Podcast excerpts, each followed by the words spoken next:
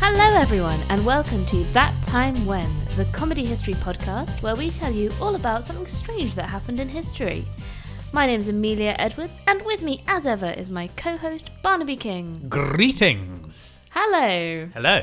You've gone a bit odd there, are you okay? Yeah, I'm fine. You? Fabulous. I'm very well because I've just been abroad Ooh. for the first time in several years. several years? No, that's not true. Lockdown. I know, but um, I swear you went abroad earlier. Like, Lockdown. yeah, fair enough. Yeah, it has been a while. Um, and I went to Portugal. Woo! Which means that we get a chance today to look at Portuguese history, Hooray! which, to be honest, I did not know much about. No, I can't say I really know much about it. Apart, like the only thing that comes to mind is the uh, Peninsula War in Yeah. uh, the Napoleonic Wars. Yeah, And absolutely. that's mostly because of Sharp. yeah, and in Sharp, Portugal mostly just gets to be really dry mountains. yeah, pretty much. Which I've got to say doesn't really match with what I saw of Portugal. It's very green. very green but, place. but you did see a lot of Sean Beans wandering around going, you bastard. Absolutely. Okay, so while I was in Portugal, I was actually in Lisbon, the capital city of Portugal. And I went on a walking tour because I love a walking tour. Yep, we did. Uh, we did our one when we went to Berlin. Mm-hmm. Uh, I think we've referenced it before with the statue of naked dude punching a horse. Yeah, we also did one in Oslo. Yes, we did. Yeah, I forgot about that. Yeah. Oh, Good. but that wasn't a walking tour. That was a kayaking tour. No, we did a walking tour as well. Remember, because we got told about those guys who skied. Oh yes, we did. Yeah, yeah, yeah. Yeah, God, we do like walking tours, don't we? I love a walking tour. so middle aged. But most people who go on walking tours are actually pretty young. they are, aren't they? It's surprising. like I went on this walking tour and my mum was definitely the oldest person there by Yeah. far. yeah. Oh well. Anyways, that aside, Hmm. definitely go on a walking tour when you go to a new city because it is a great way to learn about the history Yeah, true. and the people who run them are usually pretty well informed and love their city and they're just kind of cool. So that's Hmm. Yeah. all right. I mean, I've been on minimal walking tours, but the ones I've been on have been great. Yeah. So uh, today I'm going to talk to you about a little snippet of Portuguese history. um, Okay. which is about the revolution of 1974. Whoa. So that's quite recent. Yeah, that is really recent, isn't Yeah. it? Now, this is one of those weird things where the Iberian Peninsula, as in Spain and Portugal, Yeah. um, they started off having their own authoritarian regimes around the time everyone got their own authoritarian regime. Right. Um, like the 1930s. Yeah. And then they just held on to them all the way into the 70s. Oh damn. And no one really talks about it because they didn't bother anyone else in Europe. yeah. Well, that's that's the way to do it, isn't it? That's how um, Mao survived so long. Was he killed all his own people Mm. Yeah, and that's left true. everyone else alone? Uh, I reckon he probably killed some Vietnamese at some oh point. as yes, well. but I mean, he didn't. He didn't, you know, march into Europe. oh yeah, don't don't invade Europe, and you get Yeah. to be fine. Yeah. um, You can with- kill as many of your own people and sort of vague neighboring places if you're far enough away. Mm-hmm. But if you go near North America or into mainland Europe, no. Yeah. Um, a side note to this is that Portugal also had its empire up until the 70s as well. There was a Portuguese empire. Well, it had a lot of colonies, and I guess that would count. Ah, so okay. oh, of course, because uh, is that why in South America you get places speaking Portuguese? Well, that's true. Um, I don't th- know if there were any South American parts to the Portuguese Right. Empire, as I will call it, Okay, um, in the 70s. They definitely did Well, invade Brazil, yeah. like way back in the That- day. yeah, that, that's what I mean. Like, because initially when I think of Portugal, I don't think of any sort of like expansionism or colonialism or anything like that. But clearly there is some because Yeah. you know Brazil they speak Portuguese. That's true. They also had parts of Africa.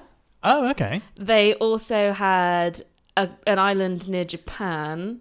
Oh wow. And they also had Macau up until 1999, Bloody hell. right? Yeah. Apparently, they tried to give it back to the Chinese, but the Chinese didn't want it. Wow. That's that's almost impressive. I know, right? Anyways, yeah, so they kept going for a while on that. I mean, not as long as us because we've still got some colonies, but um, Well, yeah, but that's because we're British, damn it. True. uh, We deserve an empire. um, but in terms of like having land in Africa, which had mostly decolonized by this point, Yeah. they kept going for a long, long time. Fair enough. And this will come into our story. Right. Okay, so um, to give you a little bit of backstory to this revolution, um, Estado Novo, which was the second Portuguese republic, Right. was the authoritarian regime that had been in charge of Portugal since 1933. Right. Um, and they were mostly underneath the Prime Minister Antonio de Oliveira Salazar, which I think is the best Ooh. name if you're going to be an authoritarian Yeah. Prime Minister, Salazar. Absolutely. That is a name that's going to be featured on all the posters. Yeah. Um, so Salazar is kind of an interesting despot, I guess. Okay. Um, he's the prime minister. They also had a president. Yeah. But as far as I can tell, he's got the power. Right. Salazar does. Um, and he maintained control by mostly trying to focus on the economy, which had been really shockingly bad. Hmm. Yeah. And also making everyone stay really Catholic. Right. Okay. So there's like a little bit of a connection in Portuguese people's minds when I talk to, to them about it Hmm. between the authoritarian regime and Catholicism. They saw Catholicism as like a way of maintaining control over the people. Yeah. And they also, um, like, the people I was talking to were mostly very liberal people living in Lisbon. And they kind of felt like Hmm. Oh, so, um, sorry. So you were talking to the metropolitan liberal elite, were you? 100%. You weren't talking to the real people, the people who've been left behind. No, I didn't go out into the countryside. um. So yeah. So there's there's still that kind of feeling, Yeah. and I think they they still have some people who live like in more rural areas who kind of wish that the authoritarian regime was still in control. You know, Mm, as yeah. as one would, Yeah. because you know stability. Uh, yeah. I mean, there's people like that everywhere. Yeah. um. So Salazar basically ruled for decades, and then he died of a stroke in 1968. All right. Um, so by the time we're talking about, the new prime minister was Marcelo Hmm. Caetano. It's not as good a name. It's not as good a name, and so we can see why he only lasted six years. yeah. Um, now, Estado Novo's regime did help bring the Portuguese economy up to roughly the level of other Western European countries, as far as I can tell. Okay. That's pretty impressive. But it still had the lowest per capita, per capita income in Western Europe, Yeah. along with the highest rate of preventable deaths. Okay. and the highest infant mortality rate in Europe. I mean, this is what's going to happen when you get your authoritarian regimes. Yeah, which is it's a bit weird because when you read up about Estado Novo, the people who started this regime genuinely wanted to help the poor, but I think they're the kind of people who try to help the poor by increase improving the economy Right. without thinking about how to spread that around. Now, the other issue is to do with the colonies. Okay. So the Portuguese colonial war had started in 1961. And this meant basically the people of Angola, Guinea Bissau, and Mozambique were fighting against the Portuguese because they wanted their Right. independence. Okay. Had you ever heard of the No. Portuguese colonial war? No, wha- uh, was Britain involved at all? We were not. Re- uh, now we're meant to be port- like Portugal is Britain's oldest ally. Yeah, but Estado Novo doesn't like anything British. Ah. Like, Estado Novo at one point were vaguely fascist. Ah, right. And then they decided to stop being fascist because fascism is so p- uh, pro Britain. yeah. Wow. Okay. So, yeah. I mean, it's hard to deny, but I think it's I think it's hilarious. yeah. You heard it here folks. The Portuguese authoritarian regime felt that fascism would be too pro-British. Why? Well, okay, so I actually kind of see this. Like the Nazis tended to like the British. Um, I think the Italian fascists did too. I guess it's because of the whole Roman thing and also Anglo-Saxon thing because they bring in Right. like elements of paganism. Okay. Well, I mean, there are other reasons for that, particularly Yeah, with I know, the Nazis. I know. But like, for instance, the Portuguese never brought in any paganism into their authoritarian regime because they're so Catholic. Mm. Yeah. So they felt that the Nazis were suspicious because of their use of pagan symbols, Yeah. for instance. So anyway, apparently Estado Novo doesn't really like Britain. Mm-hmm. We still have the longest like friendship going on, Yeah. but it's a bit cool at this point. Yeah. And they didn't ask for our help apparently, and no one else in the rest of Europe really wanted to be part of the Portuguese colonial war. So Portugal, despite being an authoritarian regime, was part of the UN. Right. And the UN was like, stop doing this colonial war. No one wants it. The Americans were like, don't do this. Apparently, Kennedy was like, don't do it. And they were like, we're doing it. And everyone just let them because everyone just kind of forgot about Portugal. Like, poor Portugal. Mm. Well- it's just kind of there. Yeah, no one. No one's ever really made a big deal about No. Portugal except for Napoleon, and Yeah. he wanted every country. yes, So, true. um, That that was more about you know getting control of Spain Yeah. than it was about Portugal itself. awkward. Um, okay, also, Estado Novo had this whole idea that the colonies are more like a region of Portugal than a Right, colony. right, So they're yeah. not going to let these places go. Yeah. So instead, they sent out around 148,000 men to these three different nations to try and gain control. Damn. Um, now, more than 8,000 Portuguese soldiers died in the next 13 Ooh, years. That's so bad. it's not great. No. Um, as as a little side note to this, like I I'm obviously focusing on the Portuguese response to this Yeah. and why they hate it, but I do feel it's worth saying that there were more than twenty six thousand casualties for the freedom fighters. Whoa, damn. And they had loyal African troops um, who were also killed. So 7,447 uh, loyal African troops were executed. damn. Possibly at the end of the war, I wasn't sure. Oh, that's grim. Yeah, so it's a really grim war Yeah. and people are really starting to fight against it, you know, Vietnam style. right. Yeah. Um, there's also things like there were public outcries in Portugal against the Wiriamu massacre, which was where we're not sure what happened, but the popular explanation of this is that Portuguese soldiers were ordered to kill all the civilian inhabitants of Oof. the village of Wiriamu. yeah. So people are like, nope, 100%, this is not okay. Yeah. Did the, did the soldiers do it? They did. Oof. Well, we don't know if it was the Portuguese. It might have been somebody else. Right. But the common t- telling of it is that it Yeah. was the Portuguese soldiers who did it. Damn. Yeah. And it's, you know, women and children and no one was Yeah. armed kind of situation. Yeah. And yeah, Certainly so not sporting. not sporting.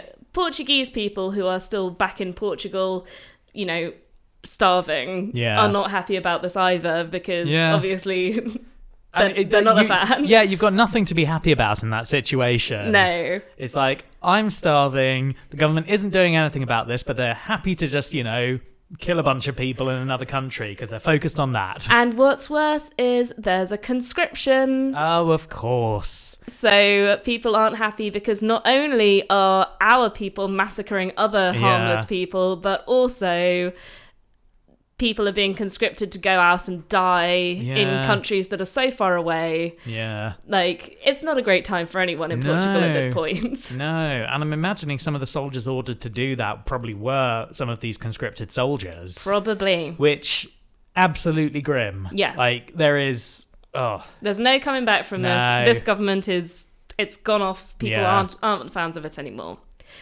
So the thing is that there is a little bit of a rift already between the military and the Hmm. government, and this massively increases because there are all these military officers who are like, "This is stupid. It's Yeah. pointless. We don't want to do it anymore." do I smell a military coup coming along? Yes, Ah. because the revolution of 1974 is called a popular revolution, Right. but it's actually a military coup. of course.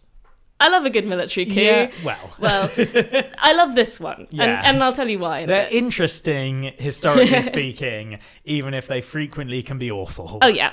Okay, so in 1974, several military officers formed the MFA, which is the Armed Forces Movement, Okay. um, and they decided we're going to overthrow the government. Hmm. So they gathered outside of Lisbon, and they awaited their signal to begin this coup and to like join forces. Okay. If you're going to do a military coup, it is really hard to work out what your signal's going to be. Yeah. Um, so they were pretty clever about it. They had some people they knew who worked in the radio stations. Oh, well, that's handy. And Someone just goes, and that was the nine o'clock news, and now, boys, now. no, no, they wanted to be more subtle. ah, So they waited for their song to come on. their song. Their song. So their song was called E Depois do Adios, uh, which was Portugal's entry in that year's Eurovision Song Contest. What? And it was super popular. Loads of people knew it. and this was the signal for them to synchronize their operations. Oh my god. Quis saber quem sou, o que faço aqui, quem me abandonou, de quem me esqueci. It's kind of a jazzy, soulful mir- military coup we're going for here, then. Yeah, it really is. like, I don't know why. I've got this image of like, that would be a good song to play over like a silent battle scene. Possibly. Hmm. Yeah, it would Like, be it would be like the end of a film. Yeah. Yeah, I could see I'm thinking that. like Jojo Rabbit style. you know? yes, yeah, But- absolutely. But, yeah, so they waited for that song, and they this was aired at 10:55 p.m. on April 24th, right. and so they synchronized their operations. Wait, so were they actually doing this during the Eurovision Song Contest?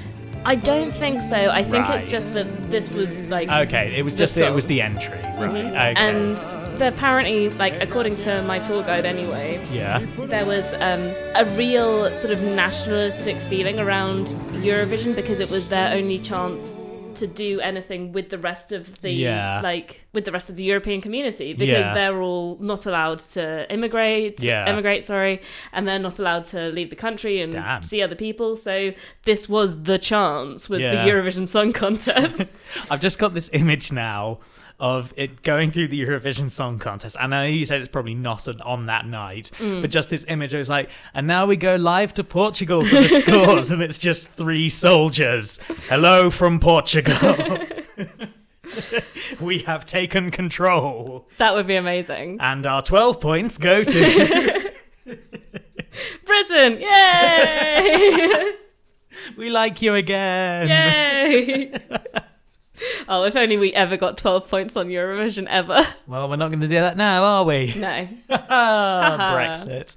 Okay, so at 20 minutes past midnight, Yeah. the second signal comes, which is basically to start the coup properly. Oh right, I thought this was like this signal is for halftime. Everyone, we're gonna have a little break. There's gonna be orange slices. There's gonna be some nice cool water for everyone. Um, yeah, if only. No. I mean, there are some pretty cute things that happened during this military cu- coup, surprisingly. And we'll, Military cute. a military feud. Um, yeah, but we'll talk about that in a little Sure. bit. Um, so this song, the second song, was a little bit more on the nose. okay. Um, it's Jose Alfonso's song "Grandola Villa Morena," Mm-hmm. um, which is it's a folk song, and Jose Alfonso was banned from Portuguese radio because his music was seen as being against, oh the- right. you know, against the government. Yeah. So this is like the the first cultural attack. Yeah, pretty much. Right. Okay. Are we gonna listen We're to gonna it? listen to it. Not much to it so far. It's marching. Ah, right. Grandola Vila Morena, terra da fraternidade.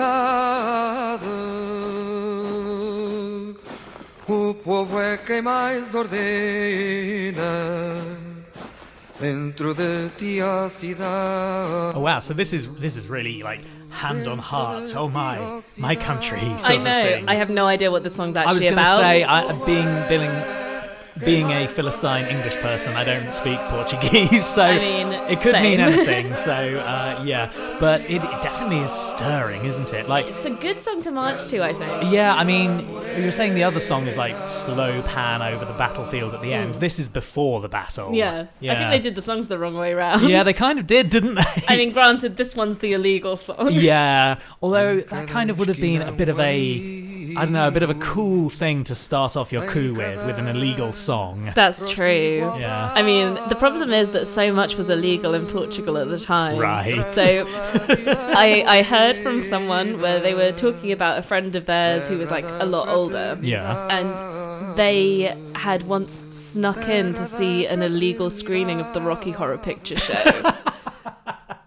Too gay? Uh, yeah. way, way too gay. What is it with authoritarian regimes and being against LGBT people?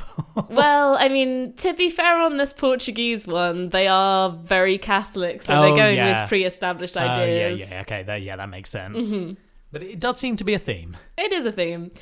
Okay, so we've listened to this song. Mm-hmm. This means let's take over the government. Right. And to be honest, because like this is the most efficient military coup I've ever heard of. Right. Like the MFA just quietly went to occupy a load of the government and media buildings in Lisbon and they lay siege to the bank. Wow. Um, and a few times during the night, they did Yeah. get approached by government loyal troops. Yeah. And then they'd talk to the person in charge, convert them into being part of the MFA, and then just have the rest of the troops join them. Wow. This is a chill coup. It's pretty relaxed. So. Wikipedia has this amazing timeline of every Right. single thing that happened in terms of military Yeah. stuff during this. Um, I'm going to give you some of the highlights because a lot of it's very dull and just saying what street people went Yeah. to. So this is by 9:35 in the morning. Okay. Forces loyal to the government, led by Brigadier Juanquera dos Reis, arrive at Tirero de Paso. At 10, in Ribera das Naus, Second Lieutenant Fernando Sotomayor of the RC7 doesn't follow Brigadier Juanquera de Reyes' orders to fire on uh, Salguero Mayor and his troops. Right. This prompted the brigadier to arrest Sotomayor and to order the soldiers to fire. Oof. The soldiers also refused. Yeah, fair enough. We're like, the lieutenant's not going to do it. No, we're, not, doing, it. So Juanquera dos Reyes fired two warning shots into the air, Okay. left, and went to Arsenal Street. Amazing. Where he sat down and had a cup of tea and thought about what he'd done. Oh no, God bless him, he kept trying. Oh, bless. On, at 10.45 Yeah. in Arsenal Street, Yeah. Brigadier Juanquera, Juanquera dos Reis gave the order to fire on Lieutenant Alfredo An- Asensio, um, who had been sent to negotiate with his forces. Yeah. Again, he was disobeyed by his troops and he ended up punching the lieutenant three times. Same lieutenant or different one? Same lieutenant, the one who was sent to negotiate with him. Amazing. Um, there's also a bit like at at midday at twelve Mm-hmm. Um, Salguero Mayer, who's one of the main um, like on our side Yeah. guys, uh, he went to Chiado, which is like one of the main uh, little uh, what's the word districts. Oh, right. Yeah. It's one of the main districts in Lisbon. yeah. Um, he led his column through the Carmo Street together with a crowd of civilian supporters at 12:15, and then he received orders to open fire on the GNR headquarters to force um, the Prime Minister to Right. surrender. Yeah. And while they were doing this, at 12:45, the crowd distributes milk, food, and cigarettes to the troops. Nice. Fair enough. Fabulous. Um, so wholesome. I know. so basically, they're there from 12, 12.30 until 7 at night, at Right. which point the Prime Minister surrendered. Damn. So the whole thing's over in less than a day. yeah, really. Like, by half past 11, everything was over. Yeah. Um, and there was a massive crowd. All of the all of the people in Lisbon basically came out and celebrated. Waving sardines. They shouted, well, yeah. God, they love their sardines in Lisbon. It's a thing. Um, yeah, so they all shouted victory, victory, victory. They broadcast um, announcements on the radio to be like, it's over. We've got, we're going to go democratic, guys. Nice. Um, now, one of the most important stories from this revolution Hmm. is the story of a woman called Celeste Caero. And at that time, she was a waitress Right. in a restaurant that's called Sir. Okay. And nice simple name. Very simple name. now, It was across from another restaurant called Madam. if only. Now, Sir's first anniversary was on the 25th of April, Oh, okay. and they wanted to celebrate. So the Yeah. restaurant owners bought carnations. Yeah. like with the intention that they were going to give them out to Yeah. customers to be like, yeah, it's our first anniversary, we've Yeah. made it. Makes sense. Um, but they couldn't open on the day of their anniversary because of the coup. Oh, that's just one that that's just so annoying, isn't it? you you're getting ready, like your business, you you've you, you were tentative, you were starting up, a little bit nervous, and you know things are going all right. Mm-hmm. Yep. And then you get to that one year mark, and you're like, And you're yes, like, "We've made it." This is it. It's great. And what always happens is a military coup Yeah. comes along and stops your celebration, and you're I like, know. again, God, this happened in my last place as well. it's such a bugger. so they were basically like, right, we can't open today. Yeah. There's a military coup. Yeah. Possibly the best explanation for not going to work. closed today due to military coup. yeah.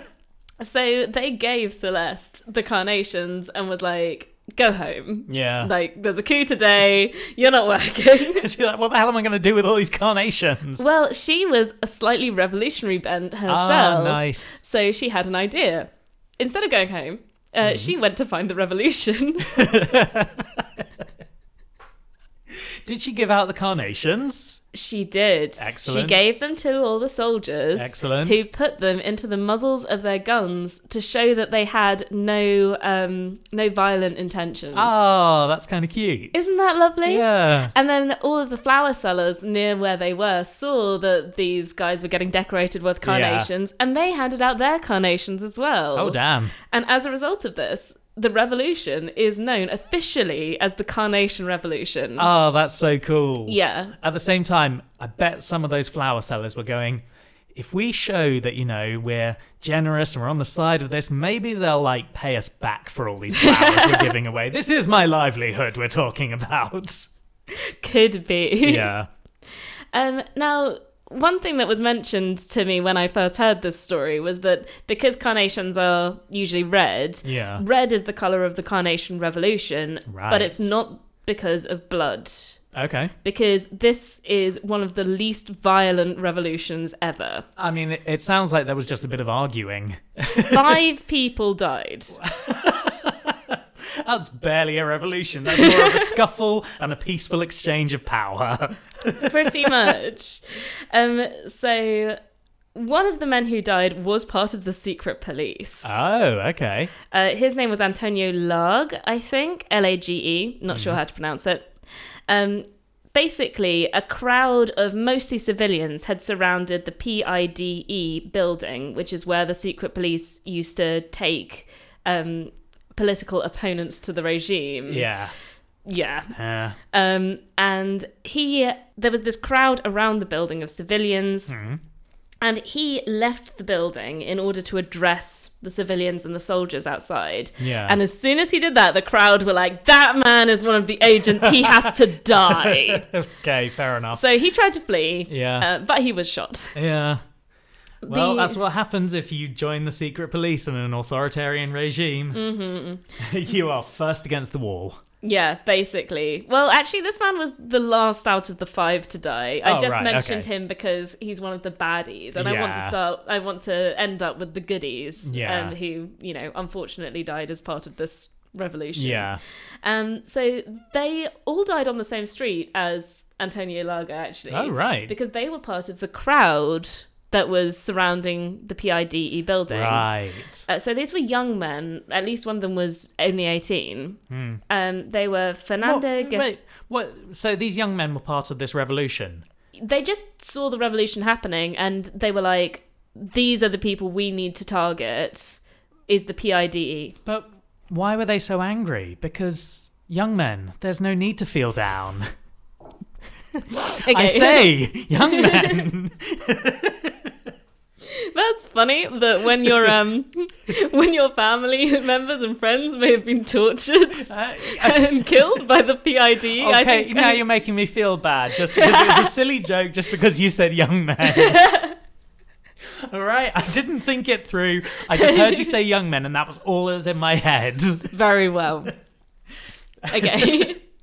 Okay, young men, there is there, is a reason to feel down, for sure. down. and also your friends are probably getting sent to Yeah. you know fights in Angola and Mozambique and no one wants to do that. Yeah, that's the hidden fourth verse of YMCA. oh god, imagine if there was a secret middle verse to YMCA. it's like the national anthem. You never know, like the other verses, so you No. don't really think about them. Okay, so these four men were Fernando Gastera, Jose Barneto, Fernando Barreras de Res, and Jose Guillem Aruda. Lots of Jose's. Um, and they, basically, they were there in the crowd, and the PIDE E fired on the crowd, and they were the ones who got killed. Damn. Um, apparently, there is a small plaque to them, but that's on that was put on the PIDE E building. Yeah. Um, but the PIDE building recently got, well, in the last sort of couple of decades, got renovated and made into luxury flats, Oh wow. which a lot of people weren't happy about. Yeah. Um, and so they almost took down the note, like the sign plaque, that, yeah. that commemorated them, because the people who are there don't really Yeah. care about this. It's like, this, this is not really appropriate anymore. yeah, in most versions of the history of this story, you can't find the names of the men who died. Oh, really? And most of them it says four men died, which Right. is our uh, Yeah, four yeah. revolutionaries. It's really odd. Do, do you know why? Um, I think it's just that people like to remember it as like a bloodless revolution, Right, I and you kind of see. go, "It was a bloodless revolution. Only four people died," and then you move on. Yeah. Because to be honest, that is really impressive. I mean, yeah, but you know, yeah, it's it's worthwhile remembering the Yeah. people who do die. I Yeah. think. and the secret police guy, I guess. Well, we can all yeah we can remember the secret police guy, Yeah. um, but let's not. no, let's not.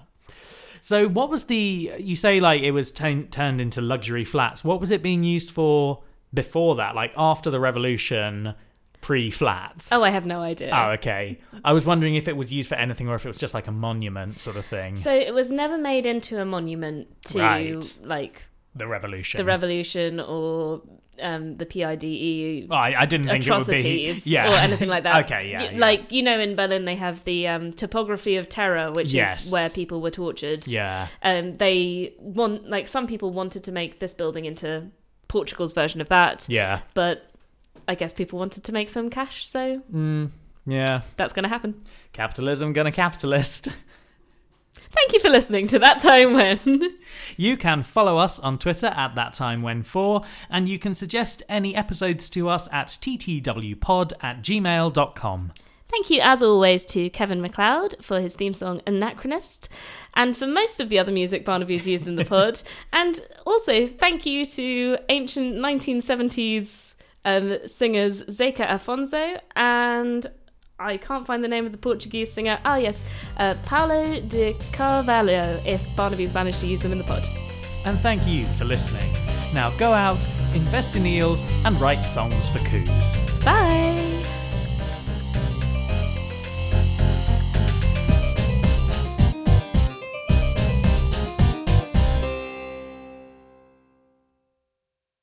Young men, it's a military coup. I say, young men, PID shooting you. I say, young men.